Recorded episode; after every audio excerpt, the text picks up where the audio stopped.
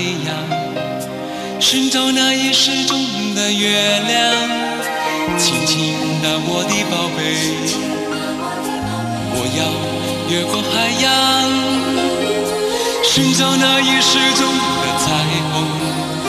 抓住瞬间失踪的流星，我要飞到无尽的夜空，摘颗星星做你的玩具。我要亲手触摸那月亮，还在上面写你的名字。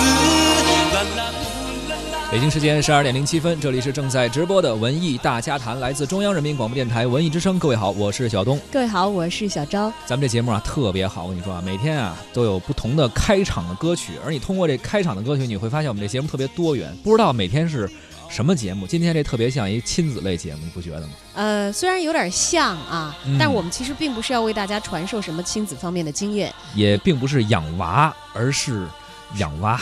养蛙这事儿，其实呃，就算没经验的人，最近可能也有很多人开始变得有经验了。是的，最近一个长相萌萌的青蛙在很多人的朋友圈中刷了屏啊，养一只青蛙成了很多人的日常。许多玩家，尤其是很多女性玩家，还会亲切地把它称为自己的蛙儿子。一月十号开始，旅行青蛙霸榜中国的 App Store 免费游戏应用的冠军宝座，搜索量呢是急速激增。虽然它并没有汉化版本，但是旅行青蛙的玩法非常简单，相当容易上手。在游戏里，你拥有一只宠物青蛙，你的主要任务就是收集三叶草，以及为青蛙准备出门的食物和行李。而青蛙呢，就是待在家里看看书，有时候会写写日记或者吃饭，还有削木头。然后呢，就是出门旅行，遇到了旅伴呀，或者带回一些土特产呀，或者给你寄一些明信片、照片等等啊。呃，你对于青蛙的任何举动没有任何干涉的权利，你只能静静的看着，默默的等着，你看是不是以一种父母心在参与养蛙的整个的过程？有点这个独守空啊，不能叫独守空房，就守着家里边盼望游子归来的感觉。对，而且最近我也在我的朋友圈里看到很多朋友在互相交流他们养蛙的感觉，哦因为家家的蛙都不一样。都各有各的性格，是吧？对，有人说，哎呀，我的蛙儿子好像跟我啊，情浅缘也浅啊，我这玩了一个星期，他就回了家两趟，一点都不记挂我。是每一只蛙都是颜色不一样的焰火。不知道最近大家有没有在自己的手机里养起那一只爱旅行的青蛙？啊，玩过或者看到朋友们玩吗？或者就像小昭、小东一样，虽然自己嗯没有亲养，但是在周围呃的人？养蛙的过程当中，也嗯积累了不少养蛙的攻略了。是的，欢迎您在收听节目同时呢，发来文字或者语音的留言到文艺之声的微信公众号，跟我们聊一聊您养蛙的心得。参与我们的节目互动呢，还有机会获得电影票。一月二十七号周六的中午十二点，一零六六观影团再出发，邀请大家在卢米埃北京长楹天街的 IMAX 影城一起包场观看 IMAX 3D 版本的《移动迷宫：死亡解药》。如果您想成为其中一员，现在就可以关注文艺之声的微信公众号，并且发来留言，留言内容是您的姓名加上电话号码加上移动迷宫，就可以参与抢票报名了。寻找那已失踪的太阳，寻找那已失踪的月亮。亲亲的我的宝贝，我要越过海洋，寻找那已失踪的彩虹，抓住瞬间失踪的流星。我要飞到无尽的夜空。摘颗星星做你的玩具，我要亲手触摸那月亮，还在上面写你的名字。啦啦呜啦啦啦呜啦啦，还在上面写你的名字。啦啦呜啦啦啦。要说这养青蛙，最近也是激起了很多人的羡慕、嫉妒、恨。你知道，我朋友圈里就有人这么发言，说其实你们可以不用养蛙，也可以养我呀。嗯我也会出门旅行，我不嗯仅会给你们这个发明信片，我还会带更多的土特产呢。是，还有一些朋友可能已经等不及了，说我这个青蛙怎么总是不回来？然后他们晚饭已经都改改成吃什么馋嘴蛙之类的，表示怀念。这这有点反转的太厉害、啊。对。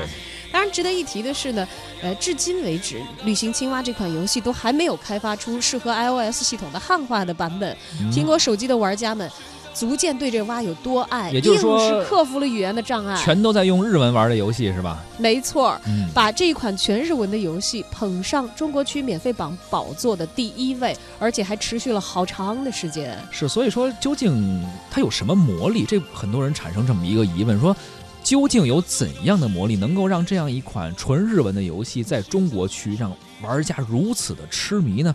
哎，我们一直也特意采访了一些这个游戏的玩家，听听他们是怎么说的。呃，其实最开始接触这个游戏跟大部分人一样，就是在朋友圈里看到有人在转这个游戏，然后也觉得挺有意思，就下载一下。其实之前也玩过一些像王者荣耀啊这样的游戏，但是就觉得哎呀挺耽误时间，再加上上班之后就也没有那么多时间去玩这种游戏。然后这个游戏就觉得哎挺简单，就点一点什么收一收草就行了。嗯，然后再一个就是自己也挺想养一个宠物，就觉得这个游戏其实跟养宠物挺像的，就是。呃，他不管你给不给他自由，他自己给自己很自由。然后他想出去玩，他就出去玩；他想干嘛就干嘛，就是你也左右不了他。呃，就用现在话说，就是挺佛系的啊。旅行青蛙这个游戏呢，我已经玩了大概有一周多的时间了。我的小青蛙呢叫图图酱。呃，刚开始呢，这个游戏就是很火嘛，然后我也就是出于好奇，然后就下载了一个下来玩。对于我来说呢，这个游戏最吸引我的地方，可能就是青蛙呢会给我们寄回来这个明信片。嗯，我一开始玩这个游戏是因为朋友圈各种刷屏一片绿，然后我就想知道这个绿色的。小东西到底有什么魔力？然后玩了之后吧，就觉得它挺傻萌傻萌的，就给它起名叫瓜娃子。让我坚持玩下去的动力就是，我想知道它最后是不是真的被做成了牛蛙火锅。我最近在玩《旅行青蛙》这个游戏，呃，我的青蛙名字叫呱呱呱。呃，玩了之后感觉这个游戏不需要投入什么金钱，然后也不需要投入太多的时间。所以就自己在游戏里面也养了一只小青蛙，就给它起名叫小易。在早些时候，也在微博上看到过有关这个游戏的消息。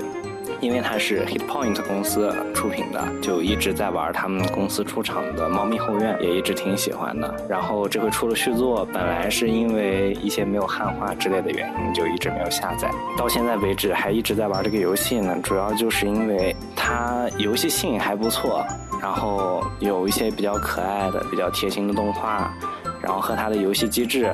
相联系起来，在玩游戏的过程中，还是会有一种比较温馨的体验。青蛙叫 JoJo，其实开始因为语言的障碍，犹豫过要不要就是继续，但是后来就随着这款游戏就渐渐红了，网上也开始出现一些攻略，还有翻译，对照着那些就是对这个游戏渐渐的就是比较上手。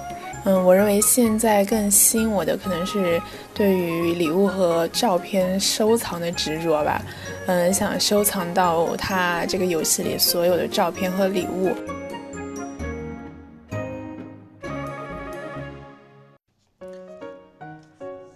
您正在收听的是《文艺之声·文艺大家谈》，今天咱们聊的是一款游戏啊，《旅行青蛙》，而且是一个全日文游戏，却在中国的 App Store 的这个中国区。排在第一位，免费榜的第一宝座的游戏啊！简单的说呢，这款游戏是送蛙出门，静静等它回来。绝大多数的时间呢是不需要进行任何操作的。如果按照精力的投入和沉迷度来划分的话，呃，游戏可以被划为重度游戏、中度游戏和轻度游戏。投入的精力和时间哈啊，其中呢，轻度游戏花费的时间、金钱和流量是最少的，占用的是最碎片化的时间，操作也是简单易懂。用户们玩起这一类的游戏，大多数是以减压为目的，而旅行青蛙无疑。就是属于这个类别轻度类的游戏，我觉得是个超轻度类的游戏了哈。这社交游戏，包括网页游戏、什么 H 五游戏等等，甚至最近开始出现的一些微信小游戏，都属于是比较轻游戏的范畴。不久前，一组惊人的数字被公布，上线还未满一个月的小游戏，累计使用用户的数量达到了三点一亿。呃，这个作为小游戏代表的一个跳一跳，可能很多人都玩过啊。然后其次呢，呃，这个它的用户这个留存率达到了百分之六十五，这应该说是非常高了。而七日的留存率达到了百分之五十二，也是数倍于其他的移动类的游呃小游戏吧，这种轻度游戏。从游戏的形式上来看，旅行青蛙其实并没有什么质的突破啊。它的前身呢，有点像是千禧一代，就是我上中学的时候，嗯，有很多我的小伙伴玩的那个电子宠物。对我上幼儿园的时候也玩过这个。就是用这么扎心，非要这样啊，就是电子宠物啊。我们那会儿是一个单独的，有点像一个蛋一样。但是那时候好像你比较操心，可能得是吧？对呀，而且经常上课的时候，你要拿出来给它喂食什么的，老师还要收缴你的电子宠物。你得你不喂它，它就饿，然后生病，你得给它开药。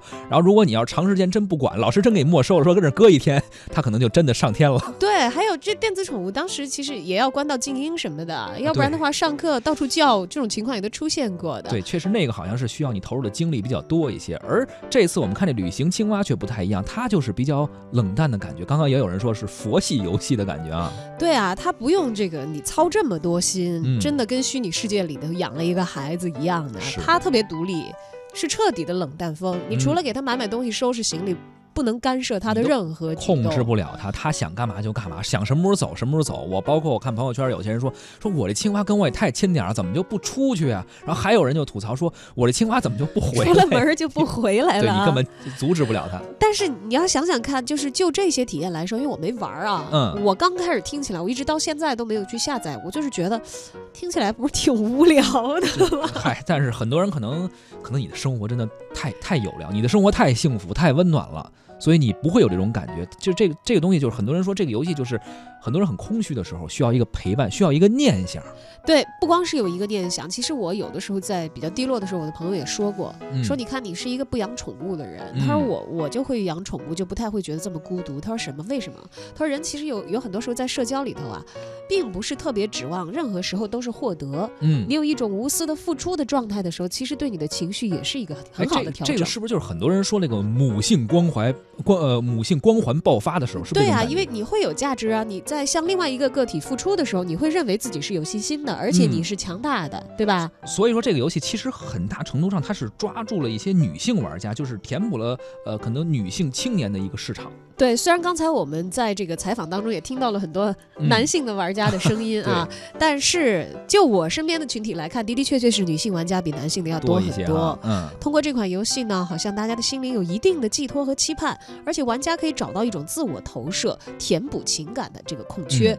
呃，女性游戏嘛，这个市场广大，呃，而且好像女性，我觉得对于一件就是持续的事情的热情，还会不断的投入和付出。对，呃，它又不是一个真正的负担，你不要像，就是你你又不会真的像我有一些这个有有小孩的朋友，他们居然还有空来养蛙。是，说你不说你儿子都已经把你折腾的够呛了吗？他说，嘿，我可是希望我儿子像这蛙一样好养，省心是吧？对，没有那么多事儿啊。有很多人在这个游戏下面给出了评论啊，有一人说这个游戏啊，并不只是游戏，他还给我很多人生的。感悟就是去，呃，用心对待一件事物，哎，用心的就如同用心对待自己一样。包括也有人说这是一个。佛系游戏就是不需要你去付出很多，让我们平平静静的，就是安静的去生活，不要太着急。说到这儿，其实我还想，很多人也问说，哎，这游戏为什么没汉化版？咱们是不是中国哪个游戏公司能给代理一下？我当时就想到一个问题，我说这但凡如果是一中国公司要是代理这游戏，保证这游戏不这么佛系了。因为中国的游戏公司，特别是创业公司，他们都特别着急。这游戏只要一出，马上肯定就是，比如说您的蛙给您寄来了燕之屋晚宴，这广告就来了，然后植入的，包括这个您的青蛙。远行了，可以。订黄包车旅游，这是文艺之声的广告。那我觉得很有可能，很有可能，真的肯定植入就来了，马马上这个就全都已经不那么纯粹了，因为这个跟你的生活太相近了。对，就是你开车的时候，你打开一个广播电台，你听到的全是这些。对，你养一只就是语言跟你不通，甚至连游戏界面都很陌生的蛙的时候，其实它因为这种陌生感，给你带入到了另外的一个情境里头去。所以人说，为什么这游戏其实特是是一个日本游戏公司出的是很正常的，因为他们的生活节奏可能。就有点这样，因为包括咱们之前也聊过，就是关于佛系青年这件事儿，他们好像很多年轻人的生活节奏就很适应于这种游戏的状态。可能上班的时候不是这节奏，但是回到自己的世界里的时候，他有一个对自己独立的空间，或者他认为他在的比较舒适的那个次元，会给自己营造一种节奏。是，就像一场就是自己在现实生活当中做的梦一样吧，去逃脱一些现实当中的重压，然后在那个世界里去填补一些心灵的情感上需要的一些东西。没错啊，还有人说说呢，青蛙也许就是每个游子的影子。你看人家这多诗意哈，就说这款游戏，呃。有打发一些碎片时间带来的乐趣，也有生呃城市生活的一种孤独感，或许也有现实的投射。那个聚少离多还没有回家的蛙儿子，不正是每一个游子吗？而蛙妈妈的等待是什么滋味啊？家中可能有一些长辈牵肠挂肚的感觉，也就溢于言表了。大家玩这个游戏也可以换玩出了人生一下啊！当你出去的时候，想想在家里盼着你回家的亲人是怎么样的。当然了，呃，这个游戏火起来的背后有社交的满足，也有现实生活当中存在的孤独疏离的自我投射。电子宠物和我们之间，可能它带来的是陪伴，但是本质上呢，其实。体现了我们人内心的孤独和渴望社交的一种心理。嗯，没错。呃，还要送给所有这个旅行青蛙的玩家一句话，就说你没有如期归来，而这正是离别的意义。这是来自北岛的《白日梦》，呃，一句很有诗意的话。哎呀，要不小东这个在女性当中魅力是非凡的，你是吗？老能说一些让女孩听了 觉得哎呀特别入情入理入心的话。但是我们另外一位 我们文艺之声的媒体观察员啊，他也特别入理入心。胡克飞，他我跟他聊起这游戏，他说：“哎，这不都你们女孩玩的吗？”嗯，他说：“我就不玩这个。”他说：“我真的都养过了。”但是今天就于大家就大家这个养蛙这个话题啊，他还是有话要说。我们来听听他是怎么认为的。旅行青蛙啊，这个游戏最近挺火的啊。开发这个旅行青蛙的这个公司呢，之前做过一个叫《猫咪后院》的游戏，这个游戏当年在日本也特别火。放置类的养成游戏对于很多国内玩家来说很陌生，那但是对于日本来玩家来说就很普通了。他们的玩法都很简单，基本上就是打开随便捅两下就放下这种风格啊。剩下的你想干啥你也干不了，只能等着啊。养成类游戏这种感觉，特别像我小时候玩的电子宠物啊。有同样经历的差不多年龄的人，可能应该都有记忆。那个时候大家基本上人手一个那么个玩意儿啊，像素风格的，圆的啊，也有方的，养个小鸡儿啊啊，小猪啊啊。我记得那个时候能喂吃的，能扫屎啊，高级的还能跟同班同学的一块联机生蛋下崽儿啊。那个玩意儿吧，我觉得就类似于放置类啊，因为你除了在固定的时间节点上干点啥，其实是没什么可做的。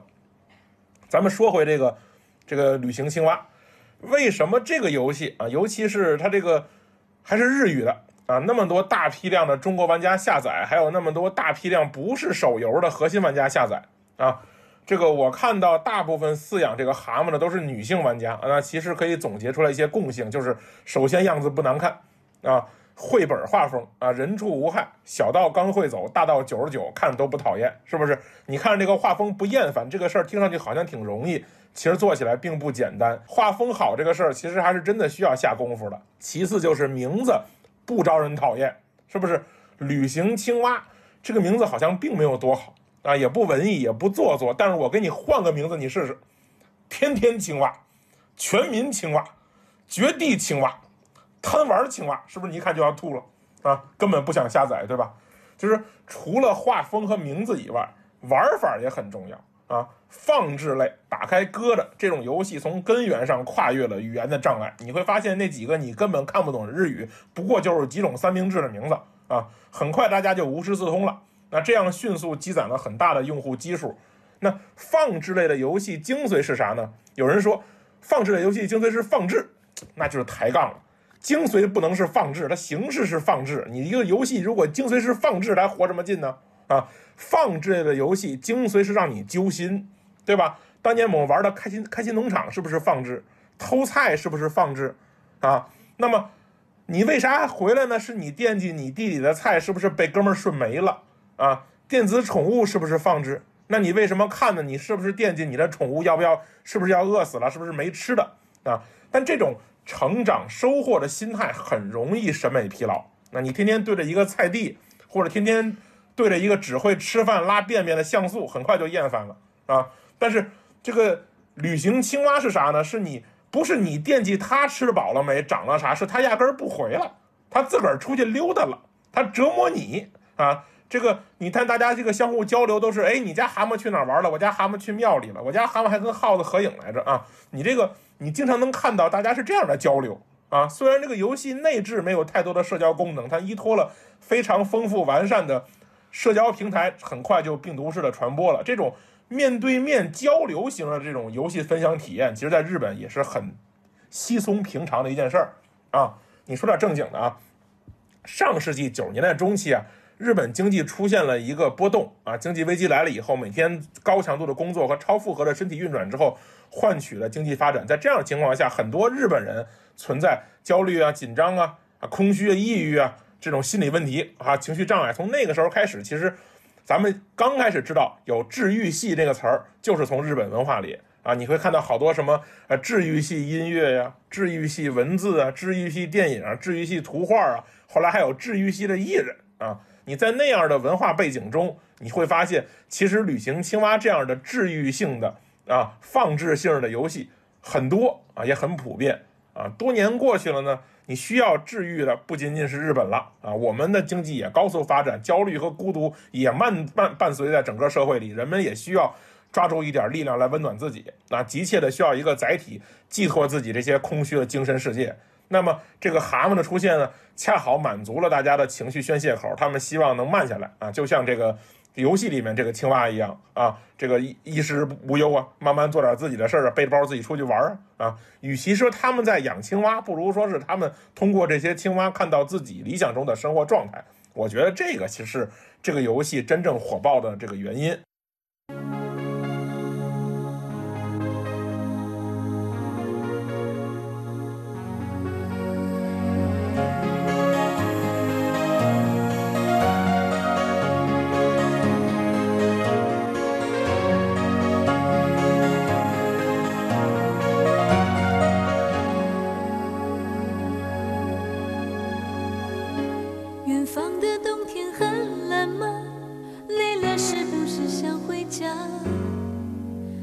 心中写满了给你的话不知寄往何方。